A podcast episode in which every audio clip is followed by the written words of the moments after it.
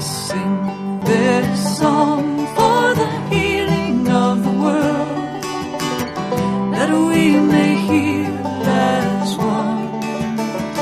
With every voice, with every song, we will move this world along, and our lives will feel the echo of our healing. Welcome to Spirit in Action. My name is Mark Helpsmeet. Each week, I'll be bringing you stories of people living lives of fruitful service, of peace, community, compassion, creative action, and progressive efforts. I'll be tracing the spiritual roots that support and nourish them in their service, hoping to inspire and encourage you to sink deep roots and produce sacred fruit in your own life. Let us sing this song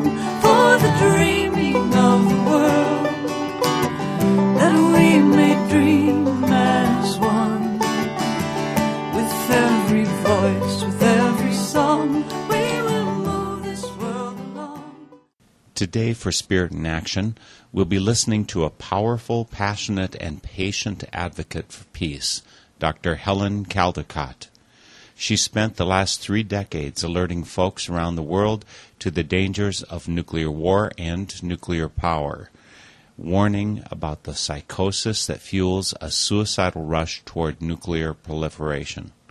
Dr. Caldicott is a mother, a physician, the world's leading spokesperson for the anti nuclear movement, co founder of Physicians for Social Responsibility, and the author of a number of books, including Nuclear Madness, Missile Envy, and The New Nuclear Danger George Bush's Military Industrial Complex.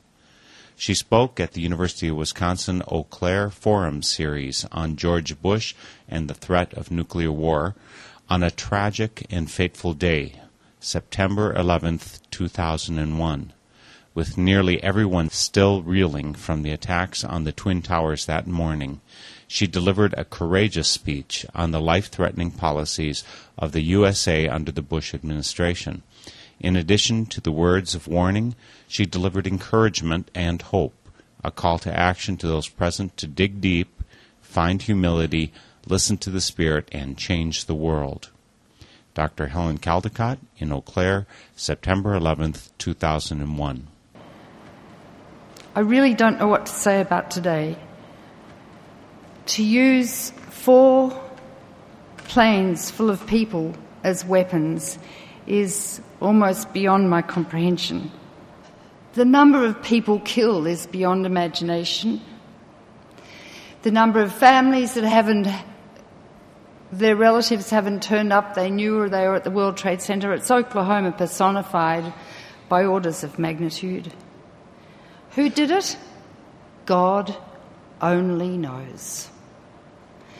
Say it was Osama bin Laden who apparently said last week that there would be attacks upon Israel and the United States. What do you do?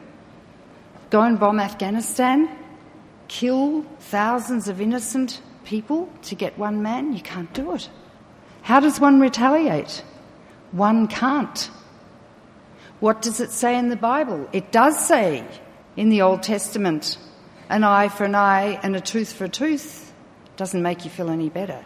And it also says, Thou shalt not kill.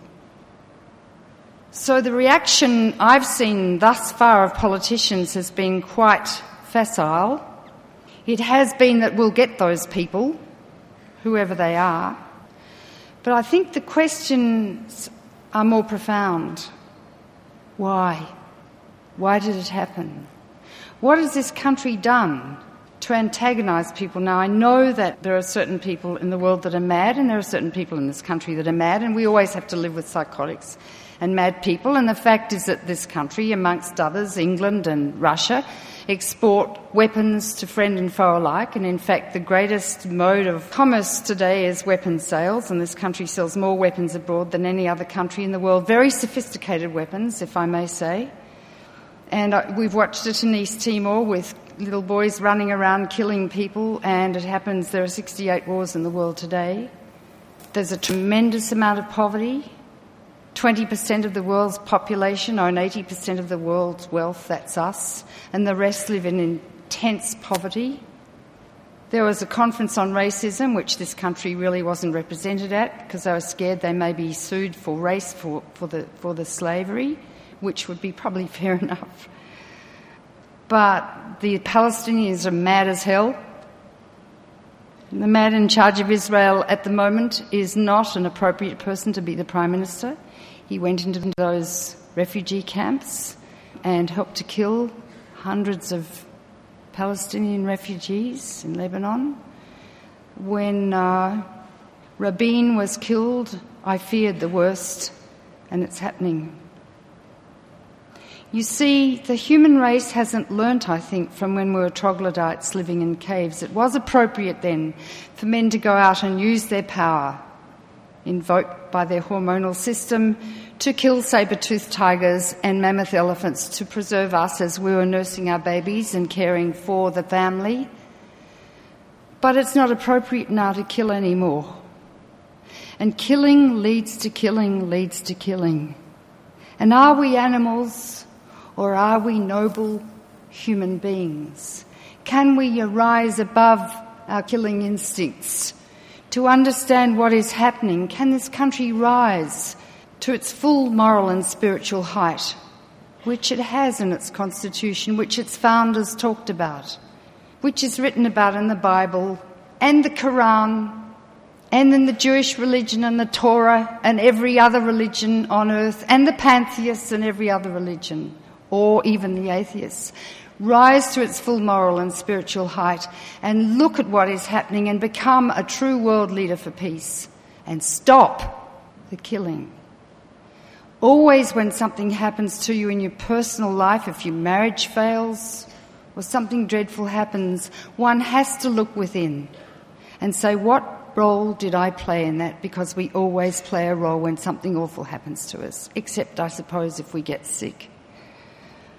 The world is a very scary place, and I was watching the television in a common room this afternoon, and one kid walked past and said, World War III. And why is it scary? I'll give you a little history of me. I um, am obviously not American, I'm Australian. I was 15 when I read a book called On the Beach by Nevil Shute. For those who remember it, it was made into a film with Ava Gardner and I think Fred Astaire. And it was shot in Melbourne, the film, and Ava Gardner called Melbourne the armpit of the world, so she wasn't very popular in Australia. But it was about a nuclear war that occurred by accident, like it could happen tonight. And everyone in the world was killed except people living in Melbourne because it was so far south. And gradually we waited and we waited for the radioactive fallout to come down and engulf the world. And people were having their last gin and tonic in the Melbourne club, and gradually the radiation did come down, and people's hair started to fall out, and they started bleeding as they brushed their teeth and having very bad diarrhea and vomiting. And they died the way AIDS patients died of vomiting, diarrhea, and bleeding to death and infection. And at the end of that book, my beautiful, elegant streets of Melbourne were still there. The trams were in the middle of the street, bits of paper blowing down in the breeze, a blind gently flapping. But it was the end of the human race. That was 1956 or earlier. And at that time, we couldn't have blown up the world, but soon thereafter, we could. I never felt protected by the adults. I couldn't understand why they kept building more weapons, and they kept building more weapons. I went to medical school at 17. Incidentally, it was free, my six years of medical education, because our tax dollars go to education and health, free healthcare and the like. And I started talking at university about, you know, fallout, because at that time Russia and America and China were going hell for leather, blowing up bombs in the atmosphere, spreading plutonium, strontium 90, radioactive iodine all over the world. And almost certainly the increased incidence of cancer we're now seeing is partly as a response of the fallout, the radioactive fallout that fell down from those tests, concentrated in the food chain by orders of magnitude, the grass, the cattle, the milk, the mother's breast milk, and the babies. And the incubation time for cancer is any time from 5 to 60 years. And when the cancer arises, it doesn't wear a sign saying, I was made by fallout that you ate in a Hershey's milk kiss 20 years ago. Three Mile Island is 13 miles from Hershey's chocolates. So the cancers don't identify their origin, but there is an increased incidence of cancer. And they kept blowing up more and more bombs till Linus Pauling said, We've got to stop it. And the women got mobilised and they met outside the White House day after day and said to Jack Kennedy, You've got to stop blowing up bombs. And I know his advisor, Jerry Wiesner, his science advisor, and he was standing in the Oval Office and Jack was standing at the window. You know how he stands looking out? And it was raining and the rain was falling on the panes of the window. And he said, Jerry, is there radiation in that rain? And he said, Yes, Mr. President. And then they measured the radiation in the dental, the teeth of the deciduous teeth of the children and found high levels of strontium 90. And they brought atmospheric testing to an end, but they kept testing underground. And over time, America tested over a thousand hydrogen bombs. And um, Russia did too. What the Russians did, the Americans did. What the Americans did, the Russians did. They propped each other up very like my grandchildren, arguing all the time about who's got the best toy and the biggest one, and fighting all the time. They're nine, eight, and six. Over time, America made 70,302 nuclear weapons, most of them hydrogen bombs. What's a hydrogen bomb? A hydrogen bomb basically is like this. It's got an atomic bomb as its trigger made of 10 pounds of plutonium. Plutonium is made in nuclear reactors, nuclear power plants, so deadly that one pound, if adequately distributed, you can't do this, but if you could, could give 6.5 billion people lung cancer, and that's the world's population. Hands up those who know what a half life is. Okay, so I'll speak to the educated. It's got a half life of 24,400 years, which you multiply by 20 to get its total life, so it's radioactive for half a million years. And you can never get rid of it. And they've made over a thousand tons of plutonium and they don't know where to put it. But they fissioned uranium in nuclear reactors initially to make plutonium, to make the bombs, and you only need 10 pounds. It's very dense, the size of a grapefruit, to make yourself a nuclear weapon. You can find the design on the internet. You can buy the materials in the local hardware store. All you need is your lump of plutonium. Russia's got about 50 tons of plutonium left over from the Cold War. Its scientists are unemployed. They can't even feed their family. They're starting to sell it on the black market. I'm surprised that we haven't had a nuclear weapon terrorist attack yet.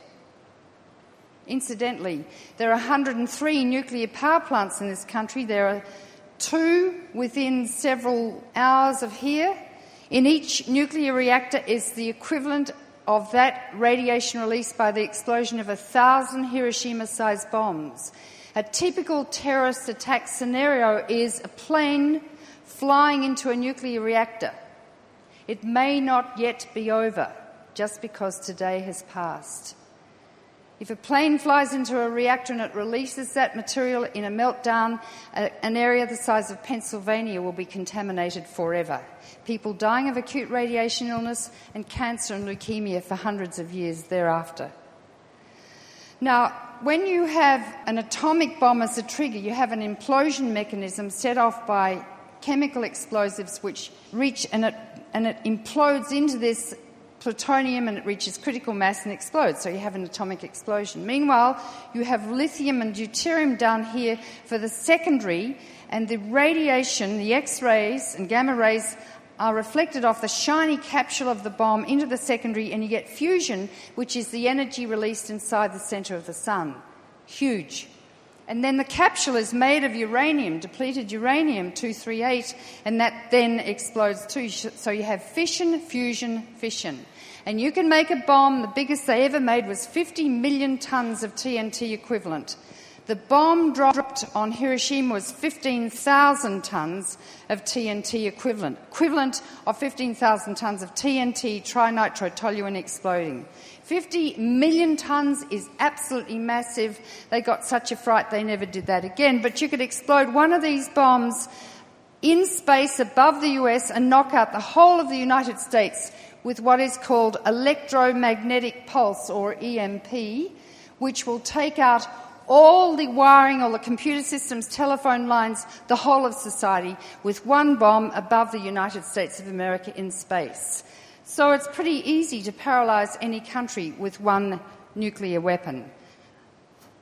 That could be in the future. And as I talk, remember today. Okay, now, because the Physicians for Social Responsibility got going in America, when I first started in 78, most people hated the Russians, like with an absolute paranoia. Now we've got to know the Russians, they're not such bad people. They're, they're quite fascinating, and out of Russia came Tolstoy and Dostoevsky and the Kirov Ballet and the whole very cultured, but they're also, their society's a bit bumbling and they're a bit third worldish, but they became a superpower because they too built hydrogen bombs and copied um, America. America led the way and Russia followed quite conveniently. So Russia became, or the Soviet Union became a superpower. And they built thousands of nuclear weapons too. But because we got around to say to America, and America, when I first started in 78, was the dictum was it's better to be dead than red. And I said, yeah, but what about the pygmies in Africa? They probably want to live. And they said, no, it's better for them too to be dead than red. I mean, it was really a psychosis in a certain sense. And many of you won't remember that, but the older ones of you will. And it's really interesting how it just suddenly disappeared. So what happened was we got around and we went to Boston, held a symposium. We said, Do you know what happens if a bomb drops on you? No. Do you know how long it takes a bomb to come from Russia to America? No. 30 minutes. The button's pressed, the bomb lands on Boston in 30 minutes. Do you know how many bombs the Russians have? Oh, about 20,000. Do you know how many bombs are targeted on Washington, D.C. alone? Oh, about 20 to 50 hydrogen bombs. Do you know what happens when the bombs are launched on their missiles? Well, the American satellites pick up the attack, and within that 30 minutes, the button's pressed on this side, so the bombs cross mid space, and it's all over in an hour. And the fact is that Carl Sagan, you remember Carl Sagan did some work with some others and found that only 1,000 bombs burning 100 cities will create nuclear winter and the end of life on Earth because the Earth becomes enveloped in a cloud of smoke so thick, toxic black radioactive smoke, it blocks out the sun for up to a year and that creates a short ice age and the end of most life on Earth. So we said to people, well, a bomb comes in at 20 times the speed of sound and lands on Boston, and you won't even know. Although, you know, sometimes you've got your radio on, you hear, ooh, this is a test of the emergency broadcasting system. Well, they would say, this is not a test, we are under nuclear attack, run to the nearest fallout shelter. The trouble is, by the time the satellite picks the attack up and radios back, through Pine Gap in Australia, back to Cheyenne Mountain in America, that takes 15 minutes. And then the president has three minutes to decide whether or not to press the button. Three minutes.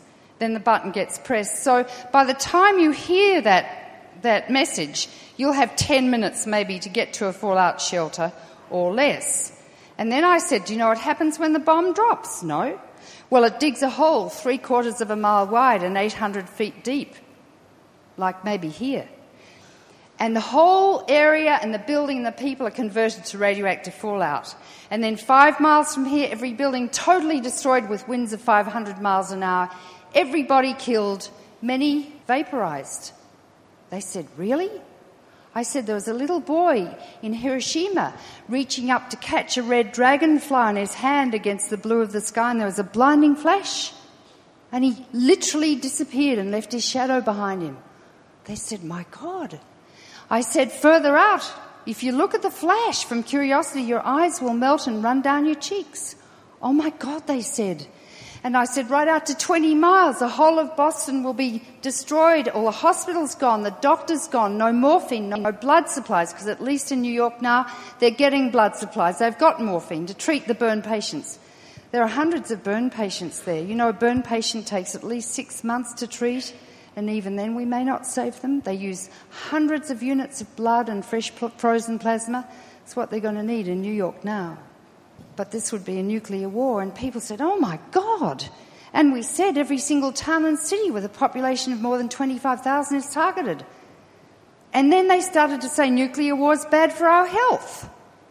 And then the business people said nuclear war is bad for business.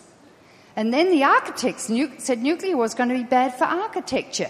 And gradually everyone came in the psychologists, the architects, the physicians, everyone. And finally, I was asked to speak at the annual Morticians Association in America, their annual meeting. And, and they, they didn't want to embalm radioactive bodies, so they were against nuclear. And I said, Don't worry, you'll be one too. But anyway, they passed a resolution against it. So what happened was in that five years from 78 to 83, we had a revolution in thinking in America. From better to be dead than red to we have to stop this madness. However, the Pentagon and the military industrial complex kept building bombs and over time America built over 70,000 nuclear weapons in a kind of nuclear psychosis then we were able to get on television in Russia and speak, or the Soviet Union, uncensored for an hour, the physicians, to describe to the Russian and, and Soviet Union people the medical effects of nuclear war, and Gorbachev was watching. And Gorbachev actually saved the world by allowing the Berlin Wall to come down, perestroika and glasnost. I thanked him once for saving the world. He said, Thank you. And then we were so tired. Those of you in the audience who remember those days, all the churches were involved, the Catholic bishops, they said Jesus wouldn't be in favour of nuclear war. so they wrote a pastoral letter about it. So did the Methodists. I went and talked to the Southern Baptists, very conservative, and I just quoted Jesus to them, and they were wooed. Well, I mean, what could they say? So they passed a resolution against it. The Mennonites, everyone. So it was universal. We got a million people in Central Park. I went and met with Ronald Reagan. I knew his daughter. She took me in. She thought I could change his mind about nuclear war. It was a very unsatisfactory experience. I sat next to him for an hour and a quarter, literally holding his hand to comfort him because he literally knew nothing about nuclear weapons. He didn't have the data, the statistics, the numbers, the technology, the Russian policies, the CIA reports, nothing. And he read to me from the Reader's Digest, which he called his intelligence files. So it was a very alarming experience, and I was terribly frightened those years and spent my whole time on the road travelling this country. My son, aged about eight, who called me today desperate to find out where I was, he's now 35, said, Mum, he said, if there's a nuclear war, I want to be on the top of the State House in Boston. And I said, Why, Will? He said, Because I'll be the first to die. So when the Berlin Wall came down, we all thought, Thank God, we were so tired and we all went home and lay on our couches. And then Clinton got elected, and Clinton had a major deficit. He had never been to Vietnam, and he was not game to take on the military, who are very tough. So he didn't go near the Pentagon. His Secretary of Defense, Lettuce Aspin, though, ordered a nuclear posture review and said, This is stupid having 30,000 nuclear weapons. We haven't got any enemy. So they tried to get rid of the nuclear weapons. Suffice it to say, Aspin died during the process, someone else set it up, and the Joint Chiefs literally trounced the person in charge called Ashton Carter. And the weapons remain on high state of alert, hair trigger alert. Nothing has changed since the Berlin Wall came down. Clinton will go down in history. He might be a charming man, he might be intelligent, he might have done a few naughty things. He will go down in history as the man who failed to abolish nuclear weapons because on the Russian side he had Yeltsin, who was a very hard bitten alcoholic who would have done anything Clinton asked him to do. If he'd flown over and said, Yeltsin, sign here, we're going to abolish our nuclear weapons, he would have. Now we have George Bush. So, where are we today? Let me just tell you that we still have five and a half thousand nuclear weapons on hair trigger alert quite near you in the Dakotas. They're all around you. In, if you fly over, you can see actually the missile silos. We've got 18 Trident submarines. In each Trident submarine, there are 24 missiles. On each missile, there are eight hydrogen bombs. Eight. That's called MIRVing, Multiple Independent Reentry Vehicle. They get launched, the missile, they go out into space, the missile drops off, and the bus, this is Pentagon language, with its passengers, eight, continues through space, dropping the passengers off at the appropriate places, and they all have computers in their noses and they land absolutely accurately on their targets. So if you multiply 18 by 8 by 24, you've got, I can't, I'm not doing it right now, but you've got enough probably to produce nuclear winter three times just with the Trident submarines. And you've got 50 MX missiles near here, which Reagan nicknamed the Peacekeepers, and they've each got 10 hydrogen bombs in them, so that's 500. You've got Minutemen 3 uh, all around here, and they've got their MIRV 2. I don't know how many bombs they've got in them, maybe three. And then you've got planes like B 1s and B 2s who can take off with nuclear weapons, but they take a long time to get there, much longer than half an hour. So there are about 5,500 nuclear weapons that can be launched with the press of the button. And Russia's got the same. So nothing changed. In 1995, America launched a missile, an old military missile, with a Norwegian weather satellite atop, and they told Russia they were going to do it, but in Moscow things get forgotten and they forgot. The missile got launched, and the telemetry from the missile, which is the radio signals it sends, reached Moscow, and they said, My God, we're under nuclear attack. For the first time in history, the football was opened with the nuclear codes.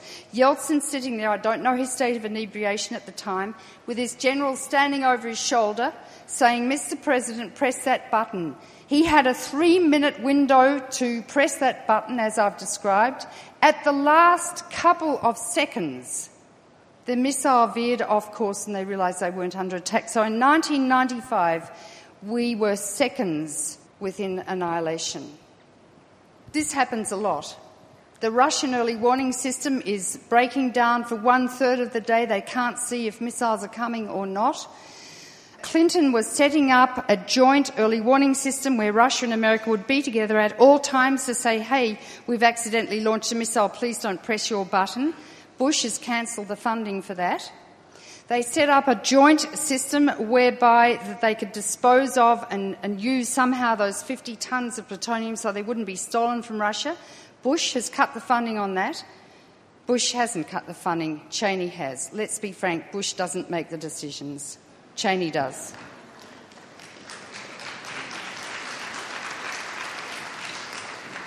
So, where are we at now? We are in a state of heightened alert, probably tonight down to DEFCON 2. Bush flew from Florida to Omaha, Nebraska, which is the head of the Strategic Air Command, where, and I've been there, underneath there are these huge screens like in war games with the missiles. You can watch the missiles coming or not. He flew there They've got a big gate, and over the gate it says, Peace is our profession. That's their motto. Peace is our profession. They're on guard and on alert at any time of the day and night to press the button if necessary. America's official policy is to fight and win a nuclear war. How do you win a nuclear war? I'll tell you. Cities are called counter value targets. City full of people, soft people, like falling out of the World Trade Center. We're pretty soft, we're mostly water. Hard targets are missile silos. So the way you win the nuclear war is first you knock out the Russian satellites so they can't see the fire coming out of your rockets and radio back to Moscow so they press their button. Then you launch your missiles secretly so they don't know, and you target only their missile silos and their command centres, which is Wash, is Moscow and the like. And you hope to knock out every single one of their missile silos because your missiles are terribly accurate. Now, if any missiles are not knocked out in the first strike and they are launched by accident, Star Wars, which I'll explain in a minute, will just mop up a few of the remaining missiles that get through the first strike and you've won the nuclear war. This is the official strategy and it began during the Carter era at the Democratic Convention that they had when he was president. You've won the nuclear war, but it will create nuclear winter. But the Pentagon never talks about nuclear winter. They don't know what to do about it, so they ignore it as if it doesn't exist as a scientific entity. So that's the policy now. So now we've got a president, George W. Bush, who has virtually read very few books, who's virtually never travelled outside the United States, has virtually no curiosity at all about anything, who is a larrikin. Do you know what a larrikin is? You know, cowboy boots and sort of all shucks, and he calls, what does he call Vincente Fox? He calls him Montezuma, as in Montezuma's Revenge. You know what Montezuma's Revenge is, don't you? It's the awful diary you can catch in, uh, in Mexico. Anyway, he's got a nickname for everyone. Um, he's an all shucks guy, but he doesn't know anything. Now, the chain of command to initiate a nuclear war goes from the commander in chief, that's Bush, and then it goes to the vice president, who's Cheney, who's had about five heart attacks. He must be under tremendous anxiety tonight. I speak now as a physician. He could drop dead. And then I think, then I think it goes to the Speaker of the House, who used to be one Tip O'Neill, who I knew well, a very fine man. It's now Dennis Hastert, who I think is an okay guy, but doesn't show much of his intelligence, but he probably is a fine-ish type man. And then I'm not sure who it goes to. I remember when Reagan was shot, and remember Alexander Haig got on television and said, I'm in charge now, and he wasn't. Because it, he, was, he wasn't in the chain of command. He was the Secretary of State, but he wasn't in the chain of command. So we're in a very tenuous position tonight. The weapons are on the highest state of alert. There may be an accident with one of the satellites or the computers easily. In fact, we've nearly had a nuclear war when a 46 cent computer chip failed in the early warning system. When a flight of geese set off um, one of these satellites and said we're under attack. When a moon rose and said it was a, a nuclear attack. So we're in a tenuous situation. But the other thing is to consider the psychology of this. When human beings are under a lot of stress, we all know this. We make mistakes. When we're angry with other people, we move out of revenge and not out of wisdom. We also see a rise of patriotism in this country, which I consider extremely dangerous. Patriotism is not appropriate in a nuclear world. This is only 5% of the Earth's population. There's 95% of the world to think about. My relatives in Australia are terrified at the moment, and you may be sure that everyone around the world who knows about this is literally terrified simply because of the nuclear situation. So, your country doesn't just represent America. You are now responsible for life on the planet, for 30 million species, for the creation. Into plowshares the hammer has to fall. Dean Hammer is my name. Micah and Isaiah, my tradition. Oh, I tried to be their scholar, but could not escape their logic in the end. My name is Philip Berrigan. In World War II, I flew the bombing missions. Now, with every blow I strike today, I say the bombs will never fall again. I hear the prophet's cry of hope ring through the prison wall. We've waited 30 centuries to see that hammer fall. If we think we've got 30 more, we cannot see at all. For swords into plowshares, the hammer has to fall. Carl Kabat is my name. I have lived You just heard a little from a song by Charlie King, The Hammer Has to Fall.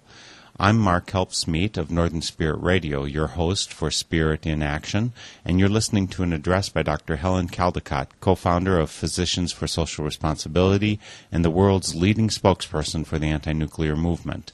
The speech was delivered in Eau Claire on a historically fateful day, September 11, 2001, on the topic of George Bush and the threat of nuclear war. You can find links about Dr. Helen Caldicott and her work on the web at my site, northernspiritradio.org. Let's return to Dr. Caldicott's presentation. Now I need to move on to what George Bush et al. are actually planning for the future. He's not, he just reads his speeches. But I need to tell you who has staffed this administration. Hands up those of you who know who the Heritage Foundation is or what it is. Good. Now, I've written a book called If You Love This Planet that is over there that, um, that talks about the Heritage Foundation. But for those who don't know who it is, it was founded during the 70s. It is financed by Hertz Rent a Car, Holiday Inns, Coors Beer, Ocean Spray Cranberries, and Lockheed Martin. Lockheed Martin is the biggest military corporation in the world today, and the Heritage Foundation has decided most of the administration appointees, and Lockheed Martin occupies many of the top jobs. So we don't have an administration representing you, and you know that. We have an administration representing the corporations. The Heritage Foundation is a propaganda wing of the corporations. When you turn on McNeil now, who is on but some guy from the Heritage Foundation who has no right to be there because he's really an advertising agent, looking like a think tank man. They're usually very intelligent. They don't say they represent Lockheed Martin, but they're all for first strike nuclear war. They mightn't say it. They're for American dominance and the whole thing. The Heritage Foundation wrote the mandate for leadership for Reagan's first term in office, which means cancelling all decent medical care for you, privatising the schools, and doing all sorts of awful things. He enacted all of their points, and then they wrote his second mandate for leadership. And they're doing the same with George Bush, who's just a puppet. Now, what are they really planning? Who saw Rumsfeld's speech last night on CNN? Hands up those who know who Donald Rumsfeld is. Good. Rumsfeld is your Secretary of Defence. It's not defence, it's war. The Pentagon used to be called appropriately the Department of War, and it still is. Rumsfeld is called by Henry Kissinger the most ruthless man he's ever known. Now, Henry Kissinger initiated the killing of three million Cambodians. For those of you who think I'm a bit mad, please don't leave the room. I'm not mad, I'm quoting from historical documents. He helped to initiate the killing of half a million people in East Timor. Henry Kissinger is a war criminal, and there's a book just recently written about this by Christopher Hitchens. Henry Kissinger calls Donald Rumsfeld the most ruthless man he's ever known. When Kissinger was Secretary of State for Gerald Ford, Rumsfeld was, I think, the Secretary, I don't know what he was, Secretary of Defense. And Kissinger was in Moscow to negotiate one of the, START, the SALT treaties to bring nuclear weapons down, and Rumsfeld didn't like it. So he called a National Security Council meeting in Kissinger's absence, brought in the Joint Chiefs. He didn't even go, and within hours, because the Joint Chiefs didn't like any of the arms control treaties, within hours, the SALT treaty was dead. And Gerald Ford was absolutely furious. But Rumsfeld is very, very smart. Now, Rumsfeld gave a good speech last night. He said that there's so much waste and redundancy in the Pentagon, it's unbelievable. How much do they spend of your tax dollars a year? Well, this year it's $329 billion. That's a third of a trillion dollars. I think if you spend a million dollars a minute since Jesus was born, you still wouldn't have spent a trillion dollars. But you haven't got an enemy yeah, this happened today. It might have been one or a few men. You have not got an enemy. Even the Pentagon now is saying that maybe Canada might invade America. They're writing papers about it. They're setting China up as a new Cold War enemy. China's only got 20 missiles that could hit America. 20. She's got nothing, and they're liquid fuel. They take days to fuel to be ready to launch. They're not a threat. They've joined the World Trade Organization. They want to trade with you. But Rumsfeld hates them, and so does Richard Perle, who works with Rumsfeld, who is called the Prince of Darkness in the Pentagon when he worked with Reagan. The people, Wolfowitz, Armitage, are unreconstructed hawks from the Reagan era.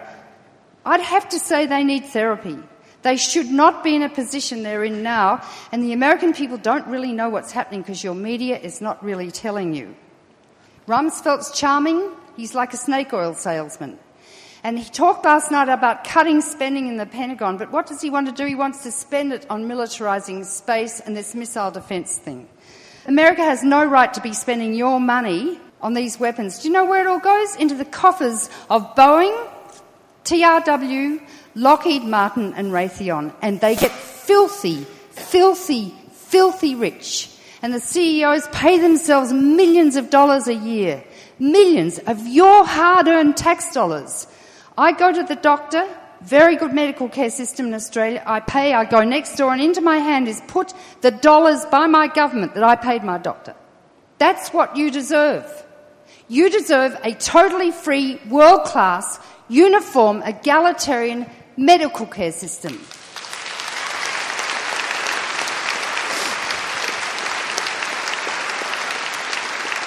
You deserve a totally free educational system.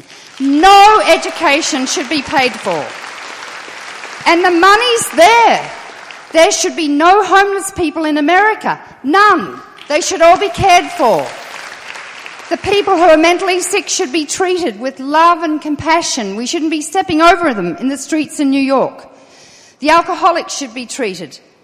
Remember the Good Samaritan? We need to start caring for each other. And the money is being stolen from you by the robber barons, and you mustn't sit back anymore and take it. It's enough.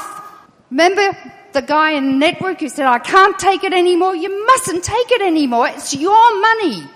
And it's nothing to do with defence because there are no enemies. All you need is a coast guard to surveil your shores and you need to get rid of the nuclear weapons in Russia or you might be blown up tonight. And you can do that because they're friends now. And Putin wants to get down to below a thousand, but the State Department said no, we need to stay above two and a half thousand because we still need our first strike nuclear war strategy. These guys are mad. And China do you know what they said to China the other day? The administration has said, look, we'd like you to build more nuclear weapons and we want you to start testing them again. They said that to China. How dare they say that? How dare they? Meanwhile, they're violating, they're about to vi- violate the anti-ballistic missile treaty. What's that? It was signed, anti-ballistic missile treaty, signed in 1972 and it said, look, we can blow you up and you can blow us up. And that's security. We feel safe with that policy. It's called MAD, Mutually Assured Destruction. But we don't want you to have any missile defences because then we mightn't be sure that we can blow you up and then we'll build lots more weapons and it'll destabilise the MAD policy. That's before you had a first strike nuclear war winnable situation. Upon the anti-ballistic missile treaty, which is a cornerstone, 30 other anti-nuclear weapons treaties have been signed with very careful negotiations. Condoleezza Rice says, we don't believe in treaties anymore. Rumsfeld says, ABM, it's ancient history. He said, we signed that with the Soviet Union. They don't exist anymore. It doesn't matter. He said, we'll obey some treaties, but we'll, we will not obey others. And it's up to us. We're America. It's like George Bush saying, well, we're not signing the Kyoto Accords. Yeah, the Pacific Islands are starting to drown. We're having dreadful cyclones and floods and droughts, and it's going to get worse, and ecological refugees and epidemics of malaria as the earth heats. But we're America. We've got to drive our SUVs. It's good for the economy. How dare they? Do you think the rest of the world is very annoyed? It's furious.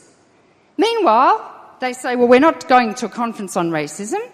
We're not going to sign the anti germ warfare treaty. We're not going to sign the anti chemical weapons treaty. I mean, they're spitting in the face of the whole world, which is not what a civilized nation does.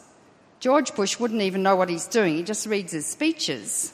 But behind him are these men who just don't give a damn about, I suppose, their children or their future because there's not going to be a future if this continues. Because what they really are about to do, well, first I have to tell you, the nuclear labs, Los Alamos, Lawrence Livermore, Sandia, are actually right now involved in a Manhattan 2 project. Hands up those who knew what Manhattan, the Manhattan Project was. Good. Well, they're now spending more money than they did at the height of the Cold War designing, testing, developing, and building new nuclear weapons. How's that for evil? When there's no enemy and the Cold War's over, they're building up to 500 new bombs a year, and it's very good for the scientists and it's very good for their economy and it's your tax dollars. That's number one. Number two, uh, on they're about to start testing again and they're about to violate the complete test ban treaty, and the administration has said they're going to.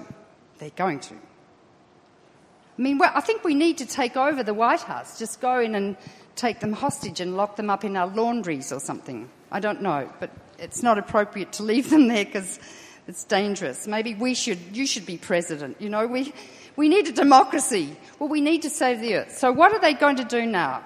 As well as having a policy to fight and win a nuclear war and weapons on hair trigger alert, they're going to set up Reagan's Star Wars. That's what they're going to do. And why is that good? Because Lockheed Martin is making most of the Star Wars equipment there are four layers. There's theatre missile defence, TMD, and that is for missiles to shoot enemy missiles in midair and knock them out, like the Scuds. But you know what? Not one Scud was knocked out during the Gulf War, not one. And all those videos you saw were just Pentagon videos that they played over and over and over and over again. None of the Patriot missiles hit any Scuds. That's the first layer. Then the next layer, well, they've got various things. They, you know the one they launched from Vandenberg Air Force Base to hit a missile that was launched from one of the islands in the Pacific, and they keep missing each other? Well, that's called ground based interceptors. So they launch, they get the message from the satellites and X band radars in Thule, Greenland, in Fylingdales, Britain, in uh, Pine Gap, Australia, and it sends it back to the Pentagon or back to Cheyenne Mountain, and the satellites send the message back to to locate the missile. And then they launch another missile to hit it. But that, they've only got 15 minutes lead time. It's all orchestrated by a computer and the computer can never be tested, and it's called a battle management computer. Okay, so none of those tests have ever worked, but it's great, and each test costs over $100 million of your money.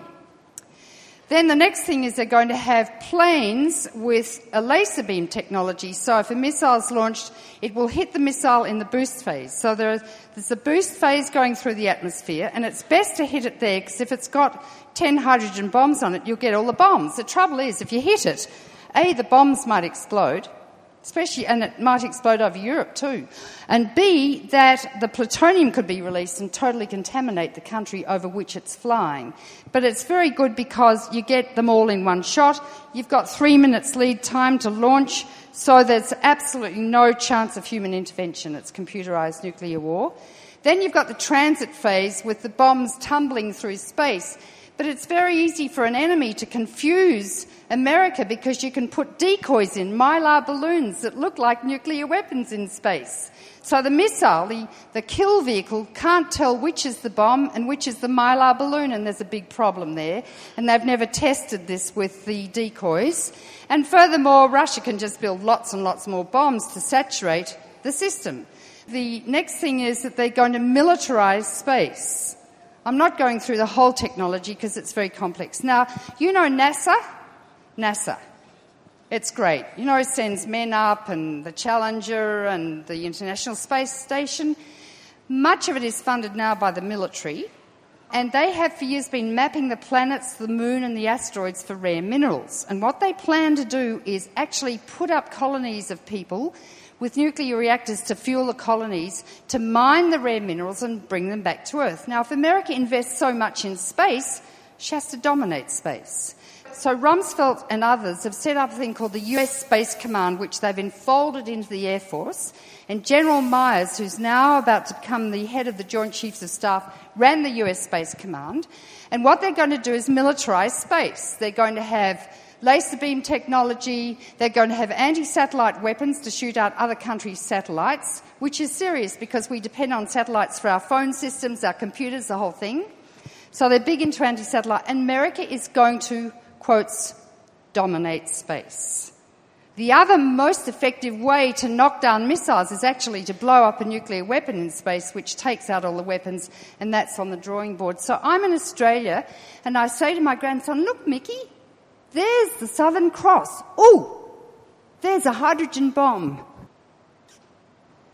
And they're big into this. The complex, is, the technology is extremely complex. It's extremely expensive. They're making it now before the Congress has even said they could. Bush wouldn't even know what's happening. Cheney's all for it and Rumsfeld's big into it. And the man behind it is an iconoclast in the Pentagon called Andrew Marshall, who's 78, who's a little bit nuts, who the military have always sort of sidelined, but he is now the man orchestrating the whole new nuclear policy and space policy of the United States. This could cost billions and billions and billions of dollars, and that's on the drawing board. So, what it will do is it will violate all the arms control treaties, 30 of them, and it will initiate a new nuclear arms race because China will say, okay, we'll build more weapons because of this. Russia will. And if China does, who's China's ancient enemy? India. She's a nuclear nation, so she'll build more. Who hates India? Pakistan. She'll build more. Japan can make a nuclear weapon in a week. She's so highly sophisticated. She can build them. So I predict that if this goes ahead within 20 years, we'll have at least 20 more countries with nuclear weapons, and I predict that you won't have a future. That's if we survive the present time. That's what Bush is about in his administration. So that's what I came to tell you today, which superimposed upon today's events makes it terribly serious. And I'm sorry if I rushed through it. I'm sorry if it was a little bit complex for you to understand. When my book comes out, you can read it, but we're on the verge of something more dangerous than I've ever seen in my life. And space actually belongs to all the world. It's a commons owned by the human race. The moon is a commons owned by us, the people of the earth, but America's going to says it's going to mine it and take it over. So you can understand why the world's a little bit annoyed, can't you? And what gets to me is that I know the American people so well. I've worked with millions of them over time, and they're such good, kind people who so want to do the right thing. I think it's time now for you to really use your democracy and get this passion in your gut and just get going and say, to hell with this, I'm going to make sure that life on earth survives because I was born to save the planet. Well, that's how I feel anyway. I can't die until my work's done, I hope. and I think that we all need to do that and almost make a solemn pledge tonight that we will spend the rest of our lives and not get up in the morning and look in the mirror and face ourselves until we know we've decided to do something today. And I mean big. Big. Most people don't even vote. This is a democracy, but it's a vacuum and it's not being used. There are enough people in this room to turn around the policies of the United States. I know that in your hearts and souls that you have the strength, the wisdom, and the capacity and the love and the generosity and the humility. I know that you do. I know to save the planet. So thank you for having me.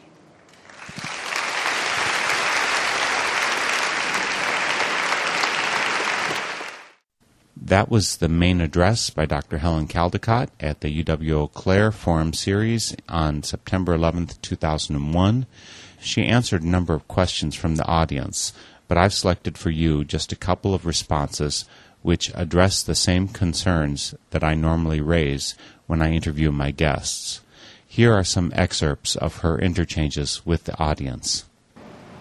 Um, living in a country just like any other country who has a large amount of our psyche and confidence invested in patriotism, and a lot of that is centered around supremacy of economy and especially military pertaining to this. I'm wondering how you would suggest we channel the concept of patriotism or forget about it or where we should move that instead of into ethnocentric military supremacy. That's a very good question and it's easy. And I really said it that America has a very powerful spiritual base and that you are the nation. All the people of the world came here to settle and immigrated. You are the nation that can save the earth. Is that enough? Would that do, do you think? Would that settle the patriotic feelings that need to be satisfied? Well, I think a lot of Americans have a need for like a sense of pride. That would give you enormous pride. when I save a patient, I'm terribly proud and Thank you. deeply satisfied. This patient, the planet is the patient. It's in the intensive care unit. The doctor is America. What is your vision of a sustainable world over the horizon, the 21st century, if we can imagine the kind of world we really want after we've really begun to make peace? Yeah. Well, first of all, I think we all have to really work with the United Nations as brothers and sisters nations working together with real humility. And we need to develop humility, which is what Jesus talked about. And really, what I talked about tonight is the ultimate religious quest that is, to save God's creation. And the prophets all spoke about this, and Jesus did it most articulately. So we need to have peace. We need to redistribute the wealth. So that everyone has an equal standard of living. I don't believe in people being extremely rich and other people having not enough to eat. So we have to not be rich and we have to tighten our belts and transfer the money in this country, lots of it, to the poor nations so they can have enough to eat. The women of the world need to be educated, be fed and provided with free contraception so that the overpopulation problem is solved. And when you educate women and you elevate their standard of living, they stop having babies. You need a new New Deal so that people are cared for in this country, the infrastructure is fixed, and then you go out and fix infrastructure of the world. We need to look at ourselves as you know about Thomas Merton. Thomas Merton was a wonderful man who lived a dreadful reprobate life. He went to prostitutes and he drank and he did all sorts of things. And he went into a cathedral when he was quite a young man and he had a conversion. He became a Trappist monk. He went down to a seminary in Kentucky. He scrubbed the floors for a year and did not speak for a year. And he developed humility. That's what this nation needs to do, is to develop humility. And we all need to do that, or we will not have a spiritual journey. And that's when you get in touch with God or your intuition or whatever it is, and then you start doing the right thing. More silence. No more TV. You don't learn a thing on TV. Turn the radios off. Stay with yourself. That's when you're spoken to. Teach the people of America what the right thing to do is, and that now, money is God. God is money. There is no God in this country. I mean, I remember going to a Catholic church during the height of the Cold War, and I said, You should be teaching this from your pulpit. He said, Oh, I couldn't do that. I said, Why? He said, Because I wouldn't get enough donations to fix the roof of the church. And I said, Well, what would Jesus do? So actually, all the teachings are there. You know, what did Jesus do? He kicked over the money tables. We're not here to have six chandeliers and ten cars. We're here to have enough to eat, to sustain ourselves, so that we can help the planet and leave it in a better position than it is now. We've got to stop being hedonistic, anthropocentric. So we are a special species, but we need to really, really evolve spiritually and psychologically. I don't see many peace organisations that really inspire me at the moment. I think that they've settled down into conformity and conservatism on the whole. We need the churches to get going again. That's what we need. Where's the religious man? We need the church. Yeah, we need the churches. We've got to get the churches mobilised again. The religions. They're the ones. That was Dr. Helen Caldicott and some excerpts I patched together from the Q&A session that followed her main address at the UW Eau Claire Forum Series back on September 11th, 2001. She said a lot of powerful things, and I hope you'll visit the associated links I've added on my northernspiritradio.org webpage. The theme music for this program is Turning of the World, performed by Sarah Thompson. This Spirit in Action program is an effort of Northern Spirit Radio. You can listen to our programs and find links and information about us and our guests on our website, northernspiritradio.org. Thank you for listening. I am your host, Mark Helpsmeet, and I welcome your comments and stories of those leading lives of spiritual fruit. May you find deep roots to support you and grow steadily toward the light. This is Spirit in Action.